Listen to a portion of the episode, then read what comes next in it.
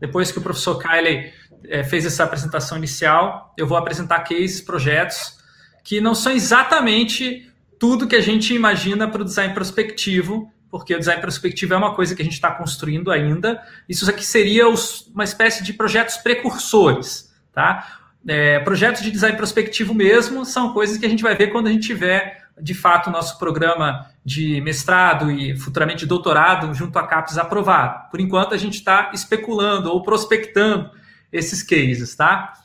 É, então, uh, o que, que, seria design prospectivo? Né? Relembrando, a gente define ele como uma prática teórica que prospecta qualidades relacionais em sistemas sociotécnicos. Então, esse, esse é, termo qualidades relacionais é muito caro, porque a maior parte do design está ligado para pensar em objetos, em coisas fechadas. E o design prospectivo ele pensa em coisas abertas, em conexão, em relação. Então, a gente está interessado no que está entre as coisas, né? E não as coisas em si. Por que, que isso é importante? Porque quando você começa a trabalhar com é, sistemas sociotécnicos, que o professor Kylie falou, você vê uma série de elementos. São vários objetos. Você não consegue mudar um, um objeto apenas. E o design, por muito tempo, se dedicou a modificar qualidades, em especial as qualidades estéticas, de objetos em particular. Agora, a proposta é pensar vários objetos. E quando esses objetos estão em interação, estão em relação, surgem qualidades novas que não são propriedades de um objeto só. São propriedades desses vários objetos em relação, interagindo. E que só aparecem quando eles estão em relação.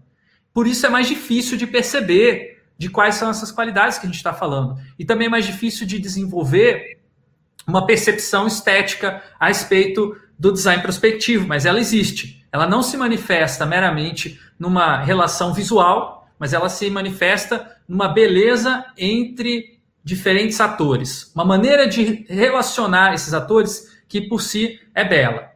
Aqui alguns algumas qualidades objetivas só para vincular a tradição do design, né? usabilidade, acessibilidade, durabilidade, utilidade, beleza e clareza. São todas qualidades dos objetos.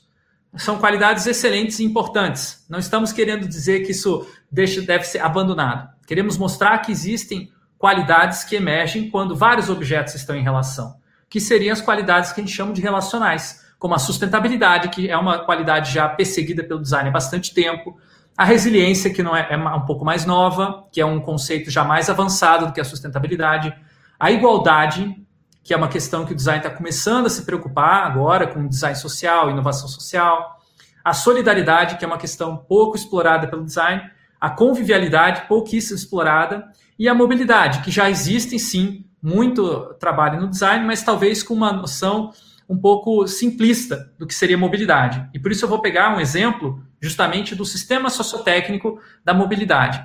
Então, não adianta um designer falar, olha, eu quero trabalhar com transições sociotécnicas para valorizar a qualidade relacional da sustentabilidade e eu vou fazer um carro mais sustentável, fazer um carro elétrico lindo. Beleza, mas isso não vai adiantar, porque já foi tentado inserir carros elétricos lindos dentro do nosso sistema sociotécnico e não houve essa transição. Pelo contrário, né, houve uma resistência do sistema sociotécnico, que tem uma série de relações de dependência. Então, o carro ele não anda sozinho, ele precisa da gasolina. Ele precisa da gasolina que ele recebe de um posto, e a gasolina precisa ser paga através de uma moeda corrente. E a, a gasolina precisa ser produzida numa refinaria e precisa existir políticas públicas de energia, políticas energéticas, precisa existir fábricas para fabricar carro, precisa existir ruas para o carro andar, precisa existir sistema de sinalização de trânsito. Enfim, a quantidade de elementos que estão interligados e otimizados para acolher o carro e permitir uma mobilidade individualizada é enorme. Por isso, fazer essa transição envolve diversos atores humanos e os interesses deles, e também os atores não humanos e os seus interesses, ou pelo menos aqueles interesses que foram colocados e embutidos no, pelos hum, seres humanos, que é os chamados vieses. Né?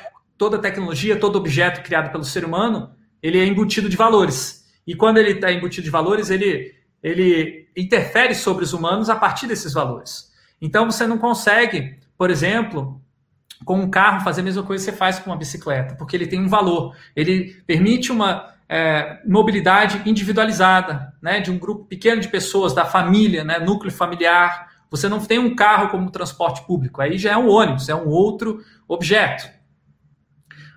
Então, como eu dizia, se você fizer um carro lindo, elétrico, como a GM fez nos anos 90, é bem provável que, se não houver uma mudança completa do sistema sociotécnico, ele termine num ferro velho demolido, né, como aconteceu com o EV1. Tem um documentário muito bom sobre quem matou o carro elétrico, que conta a história desse é, projeto de transição que não deu certo nos Estados Unidos, na Califórnia. Havia uma lei que é, obrigava os fabricantes até uma determinada é, ano, nos anos 2000, a terem carros elétricos, só terem carros elétricos ou pelo menos uma parte da frota. E a GM começou a produzir um carro maravilhoso, muito bem feito para a época, é, que tinha várias qualidades, vendeu bem, mas não vendeu tanto quanto a GM queria. E aí tiveram vários problemas, como como se abastece um carro desse se você não tem uma é, tomada especial na sua casa, como é que você viaja pelos Estados Unidos, que é um país, assim como o Brasil, que longas distâncias entre as cidades, se não tem postos nas vias. É, então, acaba que esse, essa solução pontual ela é inviável para mudar o sistema sociotécnico. Compare, por exemplo, o caso do Prius, Toyota Prius, que no mesmo ambiente nos Estados Unidos introduziu então um projeto que tinha mobilidade elétrica junto com a mobilidade combustão. Então o Prius, ele é, a inovação dele é que ele tem um motor chamado híbrido. Ele dá a partida no elétrico e ele continua depois de um tempo com a gasolina, porque o elétrico tem justamente a vantagem de tração inicial, mas ele tem essa dificuldade da velocidade máxima que ele, tem, ele pode atingir. Já a gasolina não, ela pode aumentar muito mais a velocidade. Então, com essa combinação, o gasto com gasolina diminui é, drasticamente. O Prius gasta menos do que a metade de que um carro normal.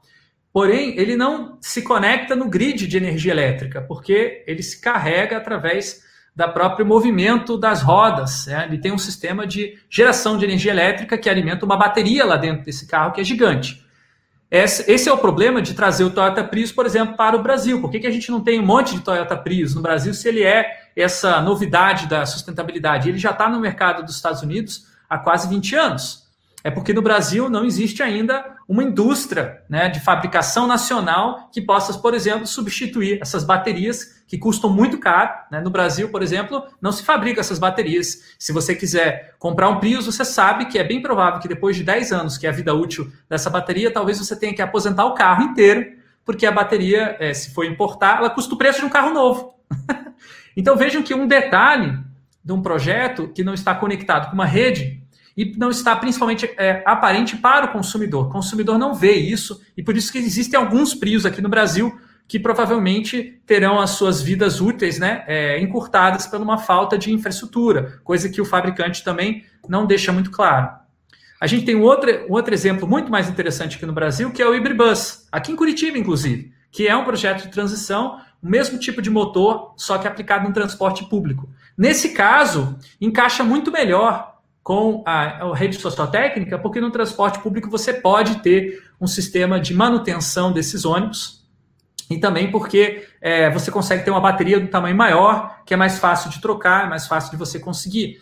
Fora que, no nosso ambiente, também você pode experimentar outros combustíveis, como o caso do combustível é, biodiesel, né, que também é utilizado nesse, nesse esse ônibus. Então, ele não é, é movido a diesel tradicional, né, é movido a um diesel é, que é renovável. Então, um projeto muito bacana, super conhecido fora do Brasil, que a gente às vezes pega todo dia e ele representa uma transição de um modelo é, baseado numa mobilidade baseada em combustão para um modelo, uma, uma mobilidade baseada em energia elétrica. A Prefeitura de Curitiba também testou um ônibus 100% elétrico, mas isso iria mo requerer modificações nos terminais de ônibus, uma mudança de infraestrutura que a Prefeitura não podia fazer, não quis fazer, não houve interesse político e não aconteceu ainda. Portanto, é, foi feito apenas um teste com um ônibus que andou para cá e para lá e acabou. Agora, o Ibribus não, ele continua nas ruas, por isso o projeto de transição bom é aquele que propõe mudanças graduais. Temos também o exemplo aí do eletroposto e a eletrovia, né, que a Copel está criando aqui no Paraná, como uma tentativa de estimular a mobilidade elétrica. A Copel vê que é um futuro da sustentabilidade, então ela deu um passo além de colocar a infraestrutura elétrica antes de existirem os carros, porque se você ficar nesse ciclo vicioso do tipo, ah, eu não vou é, produzir carro elétrico porque não tem infraestrutura, eu não vou é, produzir infraestrutura porque não tem carro elétrico, alguém tem que dar esse primeiro passo. E a Copel, com essa tradição de inovação, fez essa, esse primeiro passo, criou uma, uma rodovia que vai de Curitiba até Foz do Iguaçu, com vários postos como esse que vocês estão vendo aí, que podem permitir essa recarga de veículos elétricos. Ainda é uma infraestrutura muito pequena se comparar com a necessidade real né, de é, mobilidade e transporte que a gente tem no nosso cotidiano, mas é um projeto de transição gradual que não fere com o sistema sociotécnico vigente. Agora, a Copel entende que a mudança não envolve só a, a provisão de energia elétrica em maior escala para esses veículos, mas envolve também uma mudança no seu grid, em toda a sua organização e geração de energia elétrica. Por isso ela vê que é, precisa entrar várias empresas dentro desse grid para cooperar com a Copel e, por futuramente, operar esses eletropostos. A, a ideia da Copel não é ser uma empresa de postos. Ela está criando posto para incentivar empresas a começarem a abrir esse tipo de posto, se conectarem no grid da Copel e, assim como várias outras empresas que forneceriam serviços de é, energia elétrica, de é, é, projetos diversos, ela, a Copel se tornaria então um operador dessa rede, não mais o único ator é, exclusivo. É o que se chama de Smart Grid.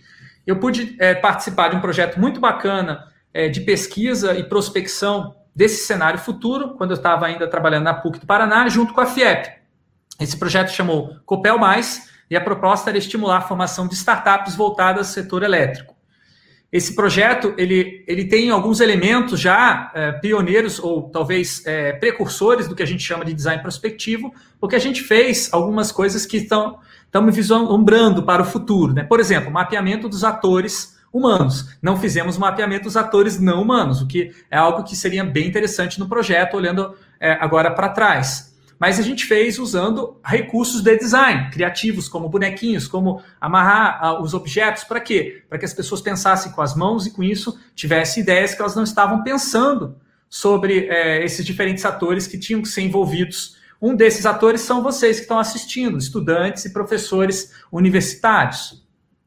Depois a gente pensou quais são os desafios que a gente vai passar para esses estudantes que quiserem participar desse programa de empreendedorismo. A gente pensou nesses desafios usando um método chamado Lego Series Play, que modela é, problemas complexos usando metáforas. Então, aqui você vê uma das principais contradições do setor elétrico. Por um lado, você precisa ter a sustentabilidade da geração de energia, que é representada pela natureza, que está do lado esquerdo da imagem, e, por outro lado, você precisa ter rentabilidade, lucratividade e eficiência de operação, representada aí por alguns mecanismos mais tecnológicos do lado direito. E no meio tem o resultado dessa combinação, que é a bicicleta, que seria um veículo sustentável. Então é difícil articular esses, esses dois aspectos e a Copel fez exatamente isso. Ela buscou, através dos seus técnicos de diferentes áreas, explicar esse desafio da maneira mais simples possível para que quem não trabalha no setor elétrico pudesse entender e começar a empreender nessa área. A gente usou o pensamento visual, que é uma técnica associada ao pensamento projetual também, que são técnicas que permitem a cocriação de ideias para que as pessoas compartilhem o que elas estão pensando e construam em cima. Usamos prospecção de cenários extremos, que é bem interessante imaginar o que, que aconteceria se, se tivesse um, uma maior segurança na produção, menor segurança na distribuição elétrica, se tivesse mais crenças, menos crenças na construção dessa nova rede. E a gente imaginou esses cenários extremos para contar histórias através de vídeos, vídeos explicativos usando é, infografia como recurso de comunicação. Então você veja que o design aqui foi fundamental para a prospecção dessas novas relações ecológicas que a Copel está buscando com o seu ecossistema. Porém, projetos de transição vão além da criação de cenários, que é o que eu mostrei aqui. Uh, eles desenvolvem também infraestruturas prospectivas. E aí eu vou mostrar mais um projeto que é precursor, esse bem mais antigo, que eu tive a oportunidade de desenvolver quando estava à frente do Instituto Faber Ludens, aqui no, é, que já não existe mais, mas que teve ativo aqui no Brasil, no, em Curitiba, de 2007 até 2014, mais ou menos. É, lá nós criamos uma plataforma para inovação aberta em projetos colaborativos que desafiassem a lógica da competição na nossa sociedade. Que a gente via que a maioria dos, dos designers, é, das pessoas que trabalhavam com tecnologia, sabiam muito bem competir, mas tinham dificuldade de saber colaborar. E a gente achava importante também uma transição para uma sociedade mais colaborativa que permitisse a tal da inovação aberta. Criamos essa plataforma e centenas de projetos é, de vários lugares do Brasil surgiram. Dentre eles, eu destaco aqui projetos que abrigam universidades livres, que são, assim como o Boaventura de Souza Santos mencionou né, no livro dele, do Enfim do Péreo Cognitivo, são iniciativas de se conectar com as necessidades de aprendizagem de comunidades específicas. Ao invés de ensinar numa universidade aquilo que alguém falou lá na Europa que todo mundo tinha que saber, a Universidade Livre faz o, o inverte esse proposta e pergunta a uma comunidade o que, que nós precisamos aprender. E aí ela organiza é, cursos, organiza pesquisas que possam ah, suprir as necessidades desta comunidade. Muitas vezes em parceria com universidades tradicionais. Então aqui nós temos a, a Universidade Livre da Chapada Diamantina, que tem experimentado várias ideias é, com a economia solidária, né? E aqui eu vou mostrar uma, uma universidade livre que já está mais é, a, tem mais experiência com economia solidária já há mais de cinco anos, essa Universidade Livre lá do Teatro Vila Velha, em Salvador, utiliza um banco de economia solidária, uma moeda própria, para gerenciar as suas atividades e a sua manutenção. Todo estudante que quer estudar nessa universidade, eles vão pagar uma taxa em real, que é para os custos é, de aquisição de produtos que não conseguem ser adquiridos pela economia solidária, uma taxa que é equivalente aos 30% do valor da mensalidade. Os outros 70% da mensalidade são pagos com uma moeda social, chamada tempo, nesse caso. E todo estudante tem que todo mês fazer alguns serviços voluntários, que seria o equivalente ao serviço voluntário, para saldar essa dívida, esse saldo de, do pagamento da sua mensalidade. Então, é uma maneira muito interessante de estruturar a colaboração nessa universidade transparente. Então, você vê através desse aplicativo que a gente desenvolveu quem está em dívida com a comunidade, né? quem não está fazendo a sua parte e quem está é, tá fazendo até demais e talvez precise de uma ajuda para poder é, ter mais tempo livre para cuidar das suas próprias a, responsabilidades. Esse, essa economia solidária busca uma transição gradual ao socialismo ou talvez alguma outra coisa que a gente não sabe o que é. Ao invés de esperar por uma revolução que transforme o sistema político e econômico, a economia solidária começa é, essa transição hoje já dentro de comunidades com sistemas híbridos que se conectam, como eu falei, né, 30% em moeda local, 70% em moeda social.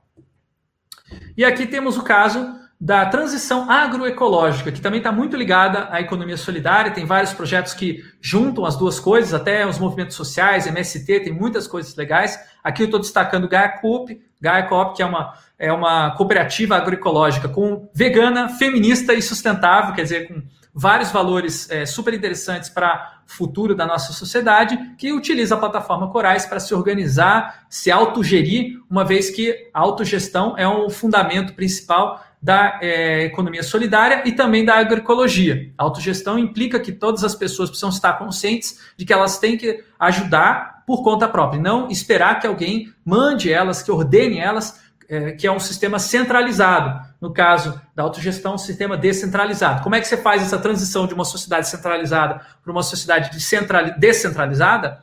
Aí você tem um projeto de transição. Então, você precisa ter uma infraestrutura diferente. Não adianta só ter cenários e ideias mirabolantes de como que essa sociedade pode ser diferente. Precisa ter infraestruturas que permitam já começar a é, vivenciar essas novas relações, nem que seja num projeto piloto é, específico, num é, contexto específico.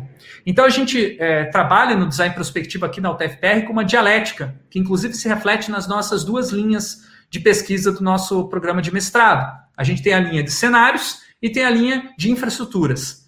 Então, aqui eu mostrei para vocês vários exemplos de é, infraestruturas e também de cenários e como eles se interagem. É claro que eu imagino que nesse programa, quando a gente tiver vários projetos andando, vai ficar muito mais claro como que se dá essa dialética. Por fim, uma reflexão rápida, né, que tem um pouco a ver com a pergunta que eu próprio joguei lá atrás, que a gente ainda não sabe muito bem responder, porque é algo que tá, estamos prospectando neste momento. Mas a gente vislumbra designers atuando de uma maneira completamente diferente na sociedade. Não são designers donos das coisas, os autores dos objetos. Né? Que o designer ele gosta de falar: olha que legal que eu projetei esse teclado aqui, eu sou autor, bota no portfólio a foto. Mas imagina você, designer, apresentando uma relação que você cultivou, que você articulou, que você proporcionou. E eu acho que isso tem muito mais valor para a sociedade. E é, são, isso, são essas coisas que a gente está prospectando aqui no programa de design prospectivo. É isso. Muito obrigado. Quem quiser me acompanhe nas redes sociais.